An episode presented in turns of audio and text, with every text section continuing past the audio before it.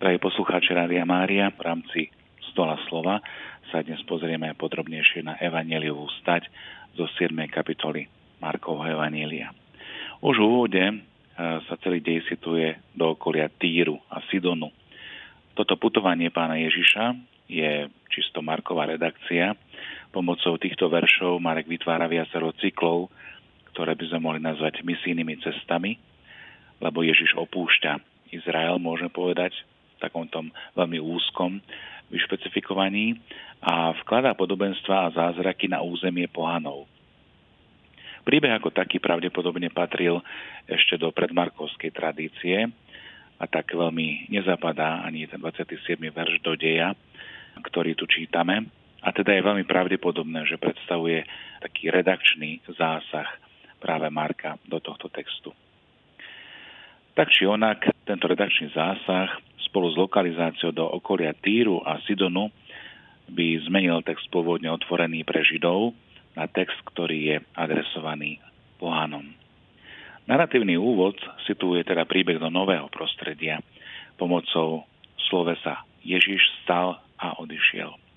Čiže odísť, ktoré otvára a môžem povedať, že ako keby tak rámcuje celý dnešný príbeh. Ježiš odchádza a potom prichádza. Ďalej prináša na scénu novú hrdinku, a to je predstaviteľka nového regiónu, Syrofeničanku, pôvodom Grékyňu. Úvod však opisuje aj ďalšie skríženie Ježišových plánov. Ježiš, ktorý chcel zostať ako keby v utajení, v ústraní, je rýchlo odhalený a musí zaujať postoj voči nečakanej situácii návštevníčke ženy, podobne ako v prípade rozmnoženia chlebov. Jadrom celej state je kontroverzia medzi Ježišom a Grékyňou. Môžem povedať pohankou. Ježišovo odmietnutie a ženina múdra odpoveď je vytvorená ako určitá paralela ku Dávidovi a Abigail. Zmienku nachádzame v prvej knihe Samuelovej 25. kapitole. Abigail vedela svojou múdrosťou pohnúť kráľa Dávida, aby sa zlutoval nad jej manželom tak podobne aj Syrofeničanka, Grékyňa, svojou múdrosťou, alebo svojou múdrou odpovedou, lepšie povedané, pohnie pána Ježiša, aby sa zlutoval nad jej posadnutou dcérou. Symbolická reč Ježišovho odmietnutia, ale aj Jež ženinej bystrej odpovede, ktorá zmení negatívny význam slova e, psi alebo šteniatá na pozitívny, mení aj kontroverziu na konverzáciu mudroslovného charakteru. Z tejto polemiky žena vychádza ako múdry človek. Úspešne prešla skúškou a svojou múdrosťou si zasluhuje Ježišovu pozitívnu odpoveď. No okrem múdrosti je tu ešte veľmi dôležitá jej viera. Jadro state tak odhaluje ďalšiu motiváciu Ježišovej misie. Ježiš stojí z oči voči múdrej žene, ktorá sa nedá odstrašiť prvotným odmietnutím. Podobne ako v príbehu o roznožení chlebov, aj v tomto prípade Ježiš ustúpil od svojich pôvodných zámerov, plánov, ktorý zo súcitu so zástupom teraz ustúpi pred múdrosťou a nástočivosťou pohanky. Záver v rýchlosti zhrnie výsledok. Matka je očitým svetkom, že jej dcéra bola oslobodená spod moci démona. Vyhnanie diabla, ktorým bola posadnutá dcéra Sirofeničanky, tak nezaraďuje tento zázrak medzi jednoduché uzdravenia, ale spája ho s exorcizmami.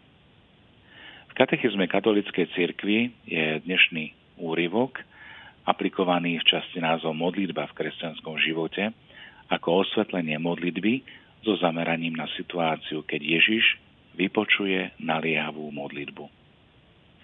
V bode 2616 katechizmu katolíckej cirkvi um, hovorí o tejto formy príhovornej modlitby. Na príklade uzdravenia syrofeničanky vidíme, že modlitba k Ježišovi je vypočutá počas jeho verejného účinkovania a jeho znamenia uzdravenia v pohanskom prostredí presahujú územie vyvoleného národa. Dôvodom Ježišovho znamenia je zvierou vyslovená modlitba, prozba, ktorá bez ohľadu na etnikum a predloženú formu je už vypočutá. Vidíme, že Ježiš dokáže meniť svoje názory – pred pár rokmi som bol chtiac nechtiac svetkom rozhovoru istého vysoko postaveného človeka a jeho asistenta. Rozprávali sa o žiadosti, ktorú tomuto človeku predložili istí ľudia. Ich žiadosť ale nebola vypočutá. Preto sa rozhodli, že, že ho navštívia, aby mu vysvetlili, čo od neho žiadajú, lebo tušili, že ich žiadosť celkom nepochopil. Veď išlo predsa o celkom dobrú vec, hovorili si. No keď sa tento vysoko postavený človek dozvedel, že toto sa chystá, radikálne to odmietol. Keď sa ho asistent opýtal, prečo ich nepríjme, povedal niečo ako, to by ešte tak bolo, aby niekto na mňa tlačil. Ja som povedal posledné slovo a svoje názor nezmením. Toto vidíme, že nie je zriedkavá vec. Pýtame sa, čo v nás, ľuďoch, opakovane spôsobuje, že sa zatneme a nechceme zo svojho názoru ustúpiť alebo zmeniť mienku. Je tam zrejme viacero vecí. Prvou je to, s čím sa stretáme napríklad na úradoch. Veľa sa dnes hovorí o korupcii. Úradník, ktorý má pečiatku, chce ju použiť ako dojnú kravu.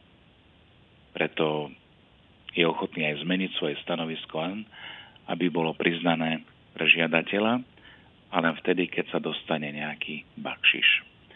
Toto je samozrejme odsúdenie a hodné vykorisťovanie. A ako kresťania by sme nemali podporovať takýto spôsob jednania. Druhou príčinou môže byť pícha. Niektorí to nazývajú aj pojmom boj o prestíž a moc. Ide o to dokázať, kto je tu silnejší, kto má väčšie svaly a kto pred kým vlastne ustupuje. Sem zapadá aj známy obraz dvoch ľudí, ktorí prechádzajú cez úzkú lávku. Kto uhne, respektíve kto sa vráti. Ten, kto chce dokázať svoju silu, určite nie. Bedák takýchto ľudí máme na miestach, kde treba ľuďom slúžiť. Každý z nás sme zažili ten hrozný pocit poníženia, keď sme boli napríklad v pozícii odkázanosti pred povedzme nejakým úradníkom, lekárom, prípadne aj kňazom pocit povýšenosti a snaha byť bezvýhradne rešpektovaný, vidíme, že neobchádza nikoho. Dnešné evanielium je pre nás poučením. Ďalšou príčinou môžu byť aj povahové črty. Máme ľudí, ktorí si veci naplánujú a nie sú schopní ich modifikovať alebo meniť za žiadnych okolností, lebo to mám tak nastavené.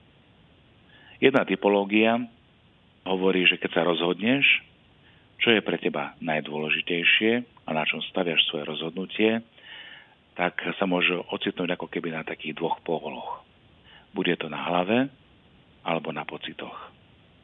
Rozdiel je v tom, že človek, ktorý sa riadi výlučne hlavou, sa správa ako matematik. Vypočíta si vzorec a ten potom dôsledne uplatňuje. Žiadne okolnosti ho nezaujímajú. No ten, čo používa city, si tiež vytýči svoje ciele. No nakoniec sa pýta, ako toto všetko ovplyvní ľudí, ktorí sú do veci zainteresovaní. Ak by títo ľudia mali trpieť, alebo by sa im mala stať škoda, radšej ustúpim od svojho zámeru. Ktorý z týchto dvoch prístupov je správnejší? Nie je ľahká odpoveď. Ten prvý, môžeme ho nazvať hlavový, má nesporné výhody hovorí o dôslednosti, zmysle a cieľa vedomosti. A ten druhý často ukazuje ako správnejší postoj, ktorý je empatický, ktorý dokáže vypočuť, ktorý dokáže ustúpiť. Veď nie nadarmo je mnoho hrdinov napríklad z rozprávok, predstavených práve týmto emočným alebo citovým prístupom. Spomente si napríklad na rozprávku o štyroch mudrcoch od východu, ktorí sa šli pokloniť Ježiškovi. Ten štvrtý sa kde si zatúlal, pretože všetko, čo mal, porozdával. Dokonca daroval aj svoj čas. Všetko, čo mal, takže nakoniec prišiel veľmi neskoro a s prázdnymi rukami. A práve tento je predstavený ako vzor. Tento dlhý úvod nám môže dobre poslúžiť pri príbehu stretnutia Ježiša so Syrofeničankou z dnešného Evanielia. Ježiš s ňou vedie dialog. Ježiš je predstavený ako ten, kto má svoje ciele presne definované. A môžeme tiež povedať, že bol pri realizovaní veľmi dôsledný, cieľavedomý, ale nebol neohybný. A toto je veľmi dôležitý rozmer. Vďaka dialogu, ktorý viedol s touto pohánskou ženou, svoje stanovisko zmenil. Žena ho presvedčila svojou vierou. O čo išlo? Ježiš bol presvedčený, že sa má venovať len Židom. Preto sa s pohanmi buď nestýkal, alebo sa stýkal veľmi málo, zriedka. V dnešnom evaníliu vidíme, ako sa Ježiš ocitol na území Týru a Sidonu, ktoré ležalo už mimo židovského teritória. Dnes sú tieto mestá v južnom Libanone. A tu sa k nemu priblíži žena, ktorá ho prosia o uzdravenie svojej chorej céry. Ježiš to na prvý raz odmieta. A robí to dosť rázným spôsobom. Ale žena nalieha. Ježiš nakoniec ustupuje a žene pomáha. Toto sa neskôr zrejme stalo modelom aj pre apoštolov a modelom prvotnej cirkvi. To, čo u Ježiša vidíme, je na jednej strane pevne vytýčený cieľ, no na strane druhej je to ochota svoje cieľ modifikovať, ak sa ukáže, že nie sú celkom správne. A táto modifikácia sa ukazuje v dialogu. Kedy sú tieto ciele nesprávne? No jednoducho, keď neslúžia ľuďom. Pre Ježiša bol prvý a nadovšetko človek. Ježiš bol zameraný na človeka a bol poslaný k ľuďom. Ježiš vždy hľadal tú najlepšiu cestu, ako poslúžiť človeku a ako byť s ním. A preto bol ochotný veci meniť. Pravidlo, že bol poslaný len k strateným ovciam z domu Izraela, že by z jeho záujmu vynekalo sa množstvo trpiacich ľudí a boli by jednoducho vyňatí spod jeho pomoci, a preto to zmenil. A zmenil to na základe dialogu. Nielen toho, tohto, ktorý počujeme dnes v Evangeliu, ale aj mnohých iných. Prečo však toto sprvoti silné odmietnutie a potom taká náhla zmena? Niektorí autori hovoria, že Ježiš chápaní svojej misie tiež rástol, rozvíjal sa. V katechizme čítame o postupe poznávania ľudských skúseností a záležitostí. A tento úryvok z dnešného Evanília je jedným z dôkazov tohto tvrdenia. Misiológii v cirkvi dnes prichádzame tiež na to, že toto je jediná cesta konania misie. Misionári často išli na dané miesto s pripravenými, vypracovanými, takmer dokonalými plánmi. Nesťahovali sa len na ich program, ktorý mali do bodky pripravený, ale aj na ich osobný postoj. Ja som ten, ktorý sa nemením. Zmeniť sa musia tí ostatní. Ja mám plné poznanie pravdy. Ja som ako osoba hotový. Oni sa musia zmeniť, nie ja a preto ide medzi nich. Vidíme, milí priatelia, že dnes už takéto metódy nepríjmame a nepríjmame ich ani ich nešírime. O misiách sa čím ďalej, tým viac hovorí ako o forme dialógu, vzájomného počúvania a ohlasovania radostnej zvesti, ktorá prináša nádej. Túto nádej dnes obsiahla žena Syrofeničanka – Evangelium skončí s vyjadrením, že dcera bola oslobodená z podmoci zlého. Skúsme poprosiť aj dnes Ježiša, aby prehovoril do nášho života, aby sme dokázali aj my meniť svoje plány, častokrát starostlivo pripravené, v ohľade empatie, ktorý nám ponúka Ježiš. Ježiš to dokázal. A skúsme o to zápasiť aj my.